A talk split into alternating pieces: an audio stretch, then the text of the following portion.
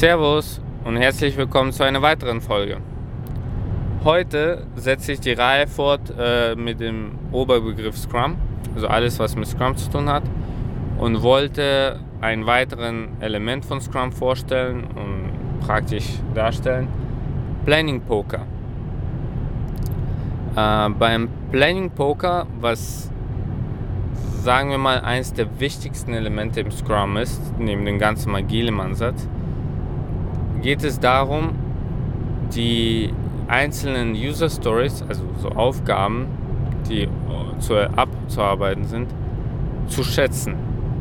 Von der Komplexität, vom Aufwand, von ähm, nativ gesprochenen Scrum, von Story Points.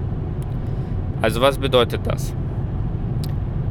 Bevor man wirklich in ein Scrum mit Abarbeiten von Aufgaben und Backlog-Items anfangen kann, braucht man ja einen Backlog, also effektiv den Arbeitsvorrat.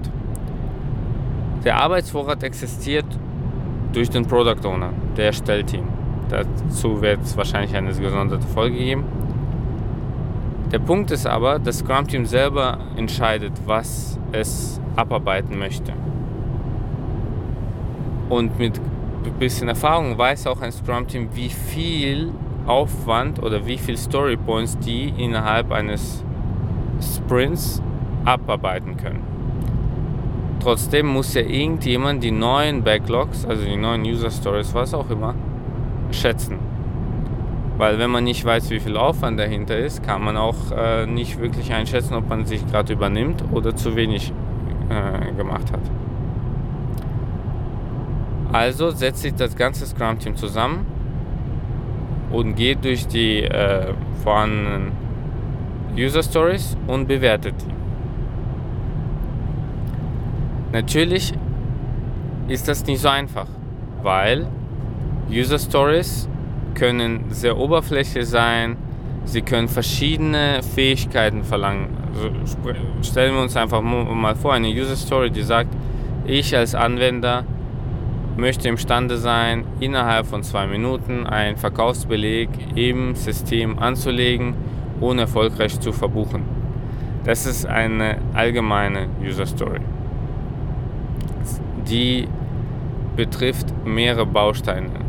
Hier spielt Performance eine Rolle, hier spielt User Experience eine Rolle, hier spielt äh, auch das Datenmodell, also ist es überhaupt möglich, äh, kann man das irgendwie beschleunigen mit äh, gewissen Standardvorlagen äh, und so weiter.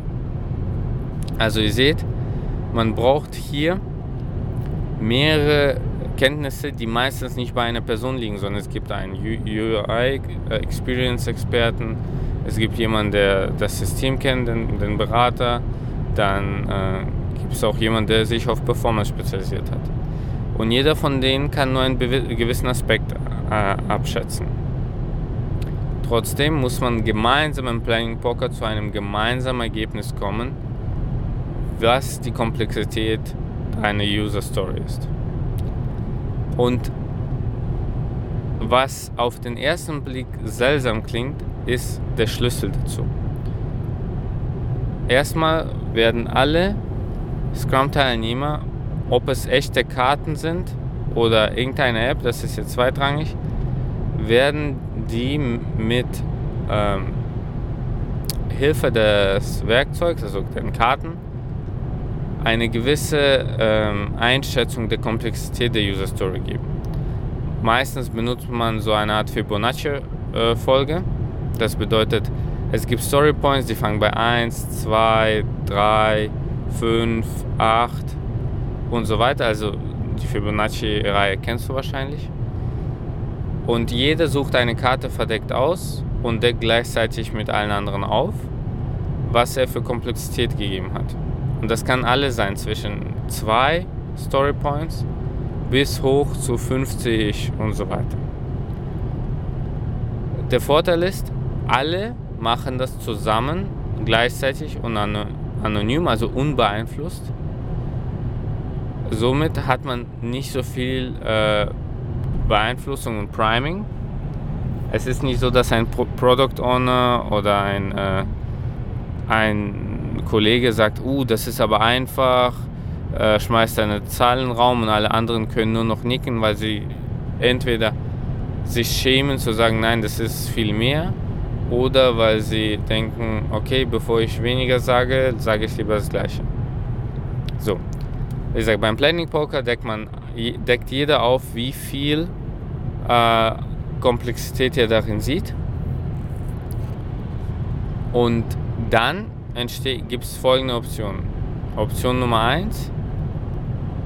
Alle haben das gleiche geschätzt, was unwahrscheinlich ist, aber sollte das der Fall sein, dann stimmt das ganze Scrum-Team damit überein. Super. Option Nummer 2. Ähm, es gibt relativ vergleichbare Ergebnisse, also die unterscheiden sich minimal ein, zwei äh, Stufen voneinander, dann könnte man eigentlich auch das durchgehen lassen und sagen, super, dann wissen wir, man nimmt einfach den Durchschnitt und dann ist gut. Und Option Nummer drei, was am wahrscheinlichsten ist, wenn es um sehr oberflächliche Anforderungen gibt, es wird extrem geben. Es wird jemand geben, der das extrem einfach einschätzt, also keine Ahnung, mit 5. Dann wird es eine Masse geben, die irgendwie ja, relativ homogen in dem Mittelfeld 20 bis 30 und es wird einen geben, der 50 vorschlägt. Also, und dann ist die Aufgabe des äh, Scrum-Teams oder auch des Scrum Masters, da bin ich mir gerade unsicher, aber zweitrangig, die beiden Außenseiter, also die, die am meisten und am niedrigsten geschätzt haben, zum Wort kommen zu lassen. Da soll jeder von denen erklären, wieso er glaubt, dass diese User Story diese Komplexität hat. Dabei geht es nicht darum, jemanden bloßzustellen, sondern es geht darum, einfach aufzuzeigen, wie die Perspektive der Leute waren. Weil jemand, der das sehr einfach gesehen hat, wird sagen, ja, ich nehme an, das und das haben wir sowieso und deswegen müssen wir nur noch vielleicht zwei Schalter umlegen und dann funktioniert das. So äh, wird man sehr gut seine Annahmen checken können. Das heißt, die anderen hören zu und können auch gern diskutieren und der kann auch selber validieren, waren die Annahmen überhaupt gerechtfertigt. Und dafür der andere, der extrem hoch geschätzt hat, der könnte auch vielleicht lernen, wo er äh, zu viel Aufwand gesehen hat. Vielleicht hat er sehr ungünstige Annahmen getroffen. Oder er sieht ein Problem, das alle anderen nicht sehen. Und das würde dafür sorgen, dass alle anderen könnten darüber nachdenken, okay, das Problem scheint korrekt zu sein, wir haben was übersehen. Und so findet der Austausch statt unter der Prämisse, dass jeder effektiv schon seine Meinung gegeben hat und nicht mehr beeinflusst wird. Natürlich, nach der ersten, äh, nach der Runde Diskussion wird jeder ein bisschen beeinflusst.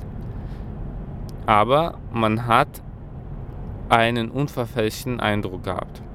In der zweiten Runde werden, wird sich das Blatt wenden. Es kann auch sein, dass viele, die davor relativ homogen in diesem Mittelfeld waren, auf einmal ihre Schätzung verändern, weil sie Argumente von einem oder anderen einsehen.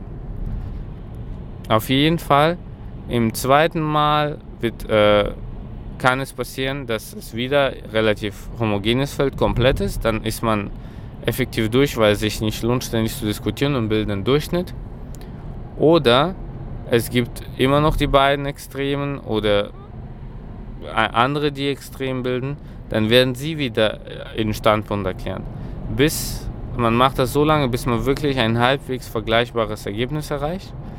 Der Vorteil ist, auch wenn es ein bisschen länger dauert, ist, das ganze Team steht hinterher hinter dem Ergebnis, also hinter dem äh, Resultat der Schätzung. Das bedeutet, wenn man das Konzept konsequent durchzieht, dann hat man nachher ein Scrum-Team, welches hinter den Schätzungen steht und zur Not dafür auch Kopf äh, hinhalten wird äh, und Rede und Antwort stehen wird, wieso die auf einmal sich so überschätzt haben. Wie gesagt, der Schlüssel ist, dass alle gleichzeitig schätzen, ohne den anderen zu beeinflussen und dass die Extremen in einem sehr, sehr äh, konstruktiven und nicht einem negativen Gespräch ihren Standpunkt wiedergeben, wieso die für eine bestimmte äh, Option, also beziehungsweise wieso die für diese User Story diese hohen oder niedrigen Schätzungen abgegeben haben. Alles klar. Ich denke, das ist das Wichtigste zum Planning Poker. Falls dir was einfällt, äh, schreib mir einfach auf meine E-Mail-Adresse podcast.lundero.de. Ich freue mich schon auf die nächste Folge und äh, bis demnächst. Ciao, ciao.